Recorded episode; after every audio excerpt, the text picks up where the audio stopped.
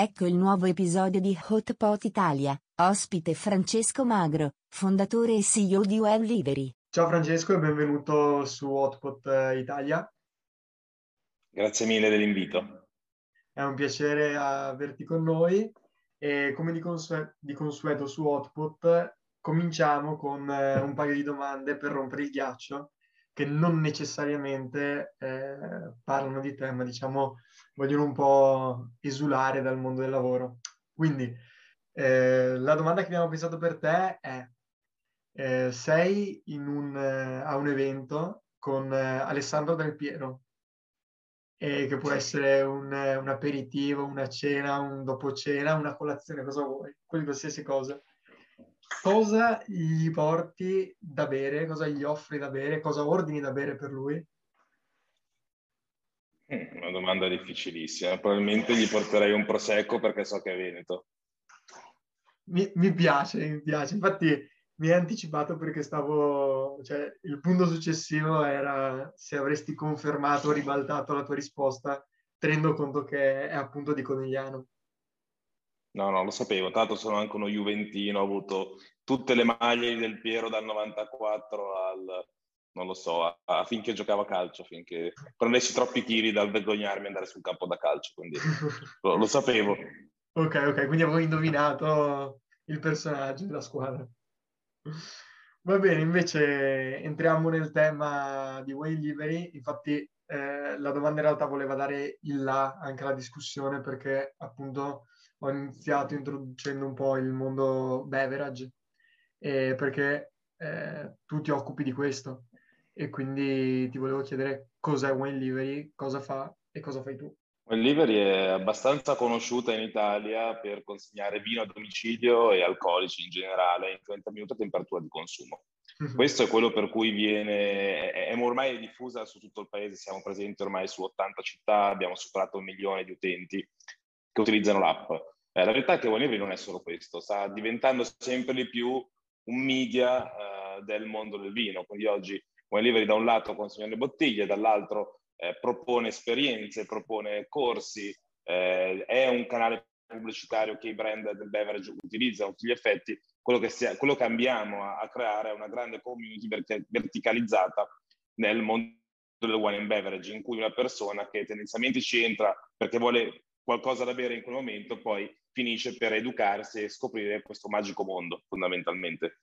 Eh, è un'azienda che è oggi ovviamente quello che sto raccontando, poi siamo nati in verità eh, puntando principalmente sul quick delivery del mondo degli alcolici, e banalmente andando a replicare un'azienda che già era esistente negli Stati Uniti. Io all'interno dell'azienda sono uno dei founder e l'attuale amministratore delegato. Ok. Ehm, sei partito proprio con una sorta di elevator pitch, cioè con una frase eh, spiegando bene in pochissimo tempo quello che fa eh, la tua azienda, quello che fa Wayne Livery. Quindi parli di consegna di eh, alcolici e beverage in generale o cose relative al beverage. Poi hai parlato di tempistiche, quindi del, del minutaggio di 30 minuti e alla temperatura corretta. E quindi eh, ti chiedo, questi eh, attributi, soprattutto la tempistica e la temperatura, sono degli attributi eh, importanti per il tuo cliente? Li avete definiti sin dall'inizio e come mai queste due cose? Eh, sono sicuramente il nostro elemento distintivo. I 30 minuti di mm. temperatura sono quello che fin dall'inizio ci ha differenziato dal mondo dell'e-commerce tradizionale del beverage. E per noi sono centrali, anzi fondamentali, perché sono quelli per i quali il nostro cliente poi ci, ci va a scegliere, perché tendenzialmente noi non vendiamo a chi vuole una bottiglia, ma noi vendiamo a chi vuole bere e quando qualcuno vuole bere, vuole bere adesso e vuole che la, il prodotto sia pronto da bere. Se ti portassi in 30 minuti una bottiglia di champagne a 20 gradi, tu di quella bottiglia non te ne faresti niente. Quindi tendenzialmente la nostra mission eh, è sempre stata, quindi questo è stato un punto fermo fin dalle origini di Wine essere vicini al cliente nella sua esigenza di consumo. Mm-hmm. Quindi questo eh, individua anche un target abbastanza preciso, più che altro un target eh, definito dal momento di consumo, direi, no? In verità è molto, è molto impreciso come target, perché è vastissimo. Okay. Cioè okay. noi non, non, ci rivolgiamo a chi è appassionato di vino che ha un target preciso, noi ci, ci rivolgiamo a chiunque abbia voglia di bere qualcosa. Tendenzialmente, okay. tolti gli estemi, i minorenni e coloro che non sanno utilizzare un telefono cellulare, fondamentalmente okay. tutto il resto è mercato nostro. Ok, certo, intendevo preciso nel senso che è proprio quelle persone che si trovano in quel momento, quindi che hanno necessità, eh, che magari sono in un'occasione particolare e vogliono bere in quel momento. Diciamo che quello è il trigger che utilizziamo, è il caso d'uso su cui costruiamo il nostro storytelling di marketing. La verità è che poi molti utenti rimangono, sono molto soddisfatti del nostro servizio e poi e diventiamo primo provider. Cioè tendenzialmente OneLivery non costa cara, cioè costa come andare in enoteca, solo che ti aggiunge il servizio, quindi tendenzialmente eh, ci provano in una fase di emergenza, dopodiché rim- rimangono con noi in alcuni casi anche lontani dalle occasioni di consumo. Noi riceviamo un sacco di ordini anche la mattina o prenotati la mattina per la sera, quindi non siamo così a ridosso dell'occasione di consumo, ma sicuramente eh, quando l'utente ci ha scoperto è tendenzialmente perché aveva bisogno di noi. Ok, perché rispondete proprio a, a un'esigenza, a un bisogno. Eh, c'è un'esigenza in cui siamo oh, l'unico che la può risolvere, in un certo senso. Esatto. Eh, dopodiché siamo comodi o siamo dei sostituti anche di altri provider di beverage, mm-hmm. quindi okay. tendenzialmente ci scoprono nel momento in cui siamo una delle, l'unica o una delle poche alternative.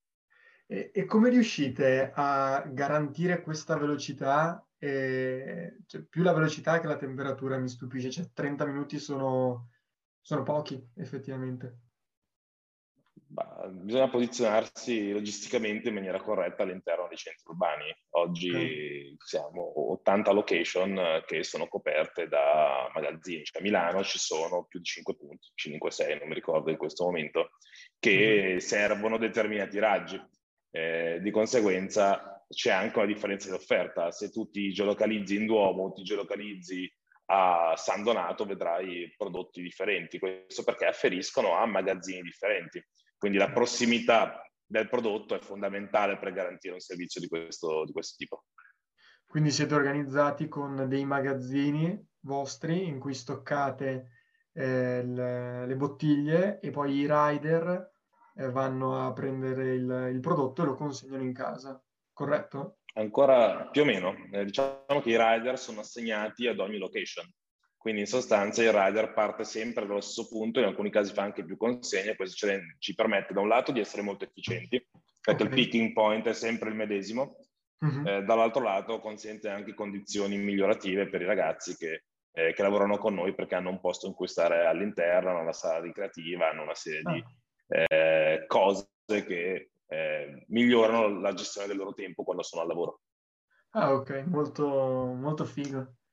E, ehm, e quindi eh, parlavi che siete in eh, 70 città italiane e quindi mi chiedo qual è il, il criterio di selezione di apertura, di copertura di una nuova città.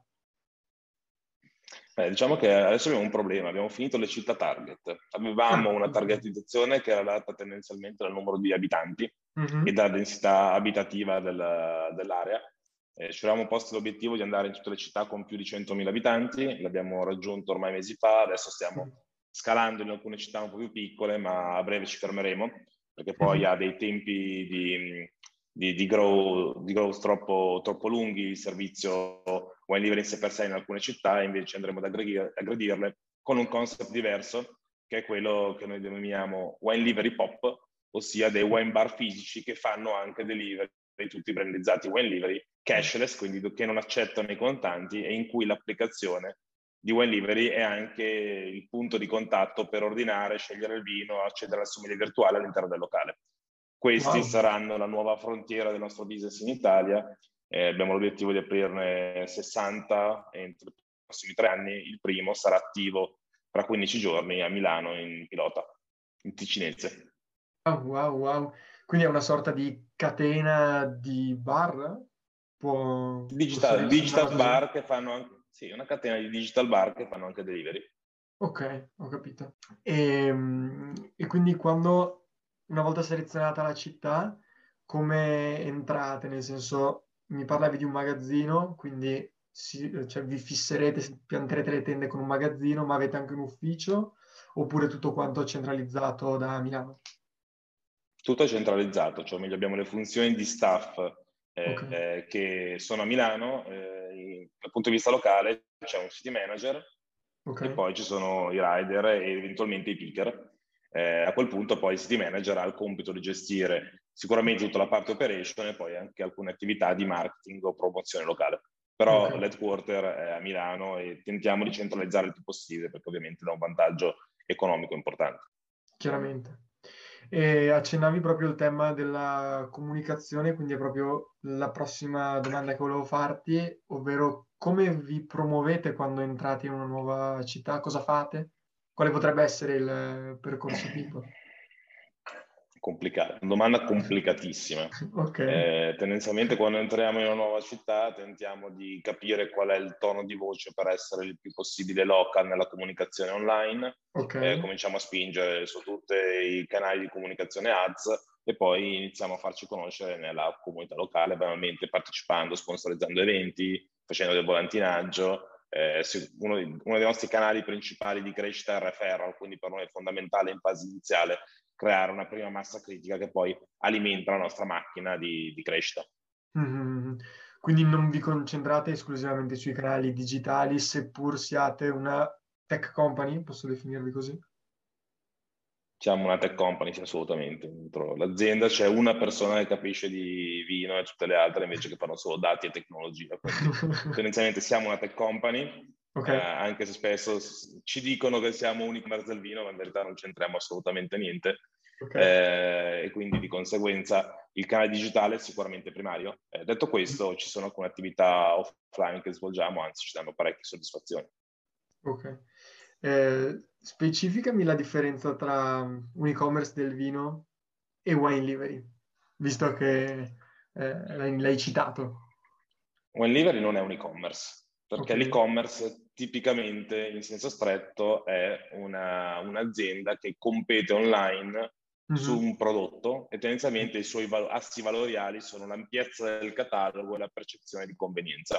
Mm-hmm. Uno dei più grandi e-commerce banalmente è Amazon, no? perché Amazon è vincente, ha vinto e ha fatto quello che ha fatto nel mondo e-commerce perché ti offre eh, tutto, quindi un, un ampissimo range di prodotti al prezzo più basso.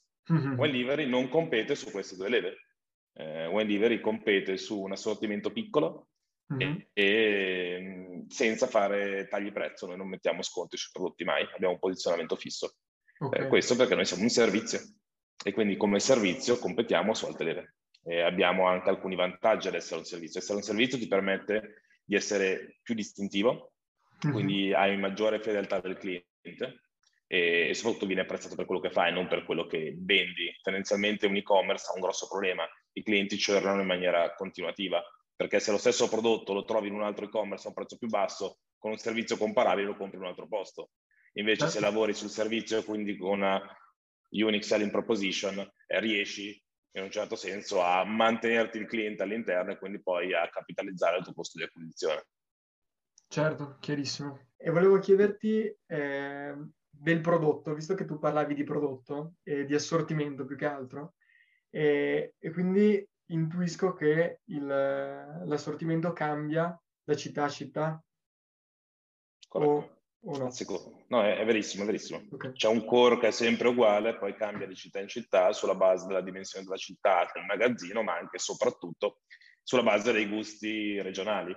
Okay. Ad esempio, in uh, Sicilia devi avere tanti vini siciliani perché per loro hanno un'elevata rilevanza, mentre ad esempio a Milano è una città abbastanza asettica in cui non ci sono dei vini locali particolarmente forti, al contrario il Piemonte ha le stesse caratteristiche di una Sicilia in cui è importante avere magari diverse varietà di grignolino, più nebbiolo, mm. più barolo, più barbera, perché? Perché sono i vini della loro cultura.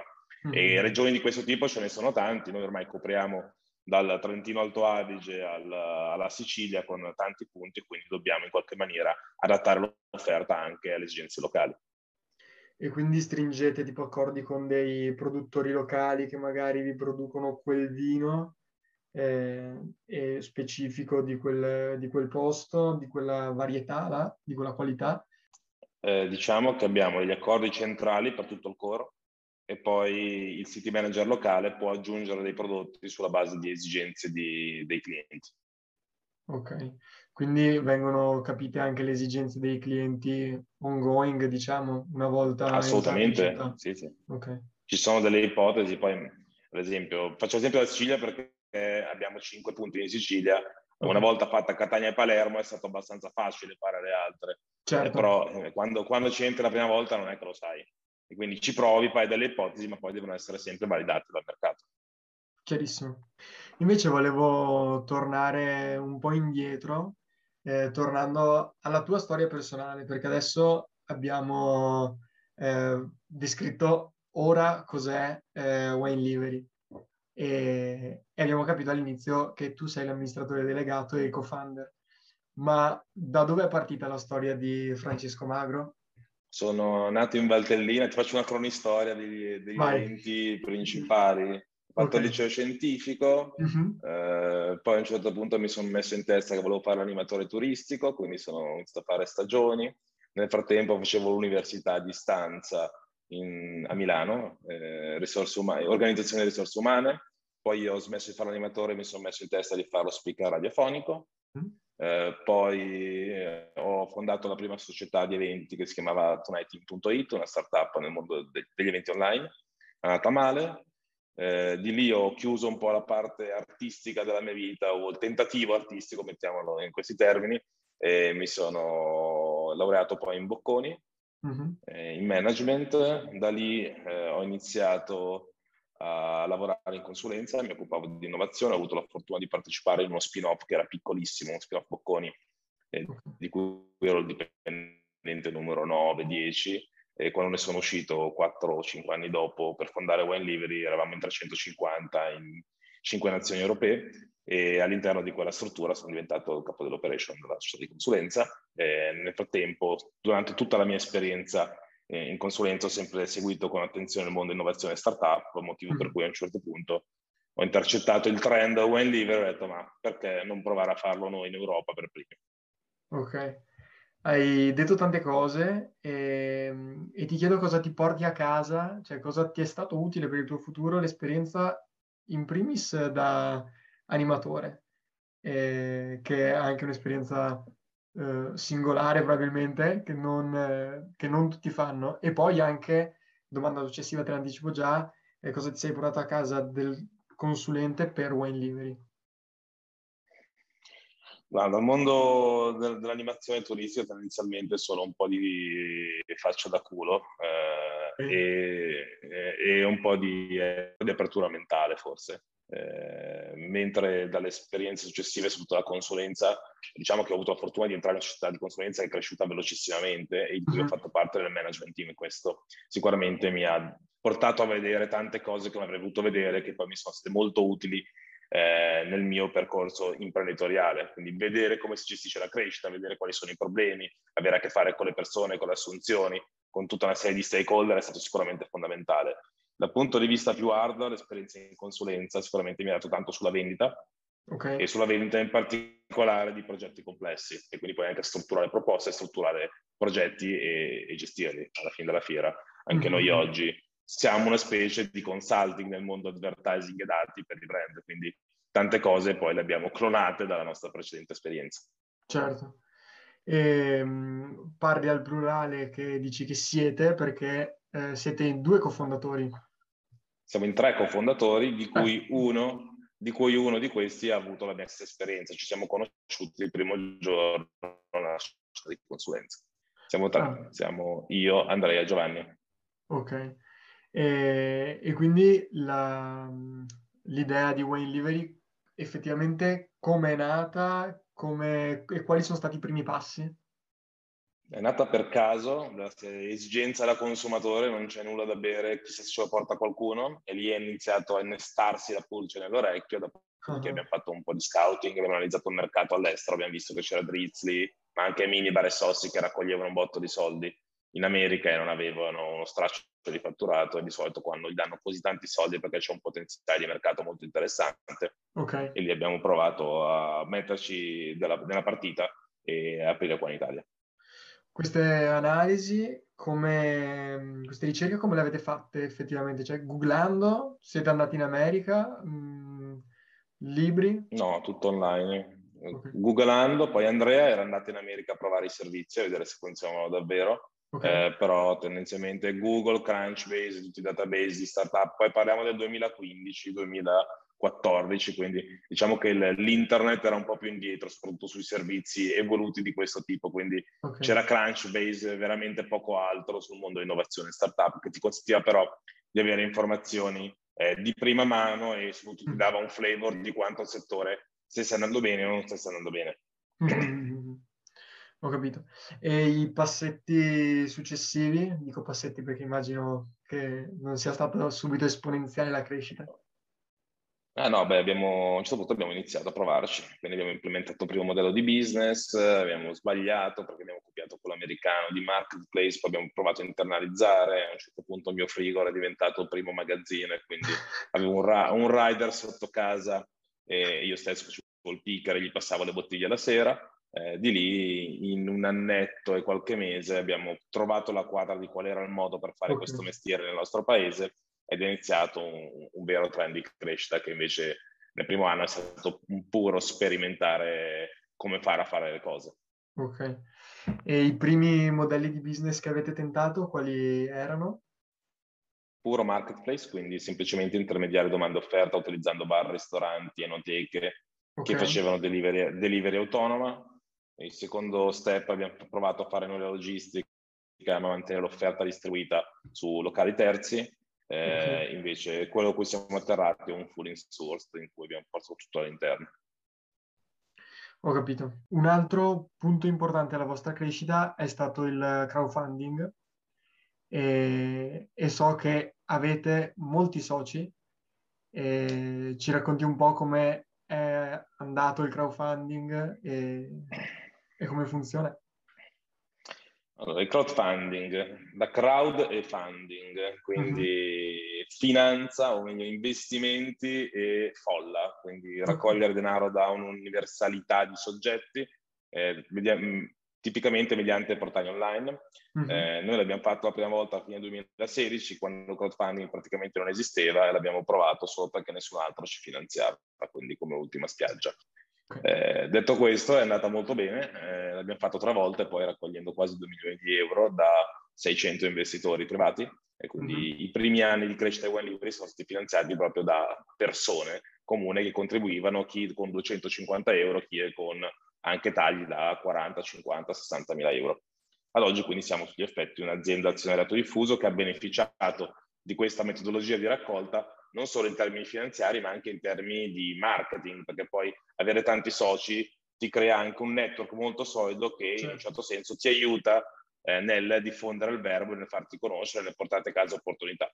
Oltre che poi dall'altro lato invece eh, porta con sé tutta una serie di complessità non banali in termini gestionali e anche di eh, focus, perché poi ti arriva veramente tanto, tanto da tutti. Eh, poi questo è successo principalmente in fase iniziale, oggi Wine Livery è una realtà diciamo, mediamente consolidato, comunque con un'ottima brand awareness, per cui questo effetto negativo, diciamo, non ce l'abbiamo praticamente più. Mm-hmm. E attualmente il numero dei vostri soci a quanto ammonta? 600, 601 tipo. Ok. Abbiamo la, per stampare la visura camerale si vuole una risma di carta. Simpatico. Ma, e, e, questi soci hanno voce in capitolo sulle vostre decisioni o... No. no. no. la maggior parte delle quote non hanno diritto di voto. Oggi okay. la maggioranza è ancora in capo ai founder. Ok. E, e tra voi founder, eh, tu, tu, sei l'amministratore delegato, mentre Giovanni e Andrea, mh, mm, che ruolo hanno, di cosa si occupano? Sono uno è presidente, l'altro consigliere d'amministrazione, Andrea si occupa di PR, Giovanni deputy CEO, quindi vice mio, con uh, delega specifica operation e finanza ordinaria. Ho capito, ho capito. E alla luce del, del tuo percorso, se ehm, un ragazzo, una ragazza volesse ehm, aprire una propria startup, volesse cimentarsi nell'attività imprenditoriale, cosa consiglieresti? Di farsi un'esperienza commerciale prima, perché io sono fallito prima perché non avevo sviluppato sufficientemente questi, questi aspetti Okay. Eh, e poi l'altro consiglio è se uno vuole fare l'imprenditore lo faccia. Diciamo che sicuramente la cosa meno utile è quella di continuare a pensarci senza farlo. Fallo e, e poi giochi ti aprita sul campo. Buttati. Ok, chiaro. E invece, oltre al... Ehm, abbiamo visto il passato, eh, domanda sul futuro di Wayne Livery. Qualcosa ti ho detto sulla nuova rete di Digital Wine Bar. Sì, giusto. Ti do, ti do, un altro spoiler. Eh, stiamo Vai. provando eh, ad aprire Wine Livery Francia. Quindi okay. spero prima della fine dell'anno di essere operativo con Wine Livery anche in un'altra nazione. Come mai Diventare... la Francia? similarità culturale, attenzione nei confronti beverage, popolo comunque mediterraneo, quindi mm. riteniamo sia più semplice iniziare da lì il percorso di espansione. Chiaro.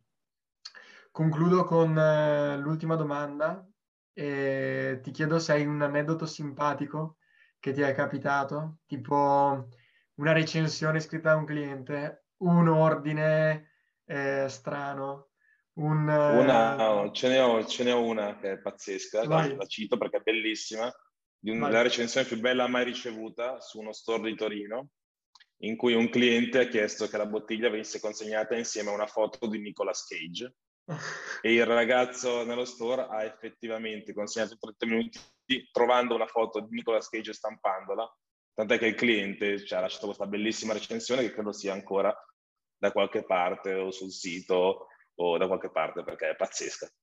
Da stampare e incorniciare. Sì, assolutamente. Va bene, allora grazie di questa chiacchierata, molto interessante, è stato un piacere. Anche per me. E ti auguro buona serata e buon lavoro.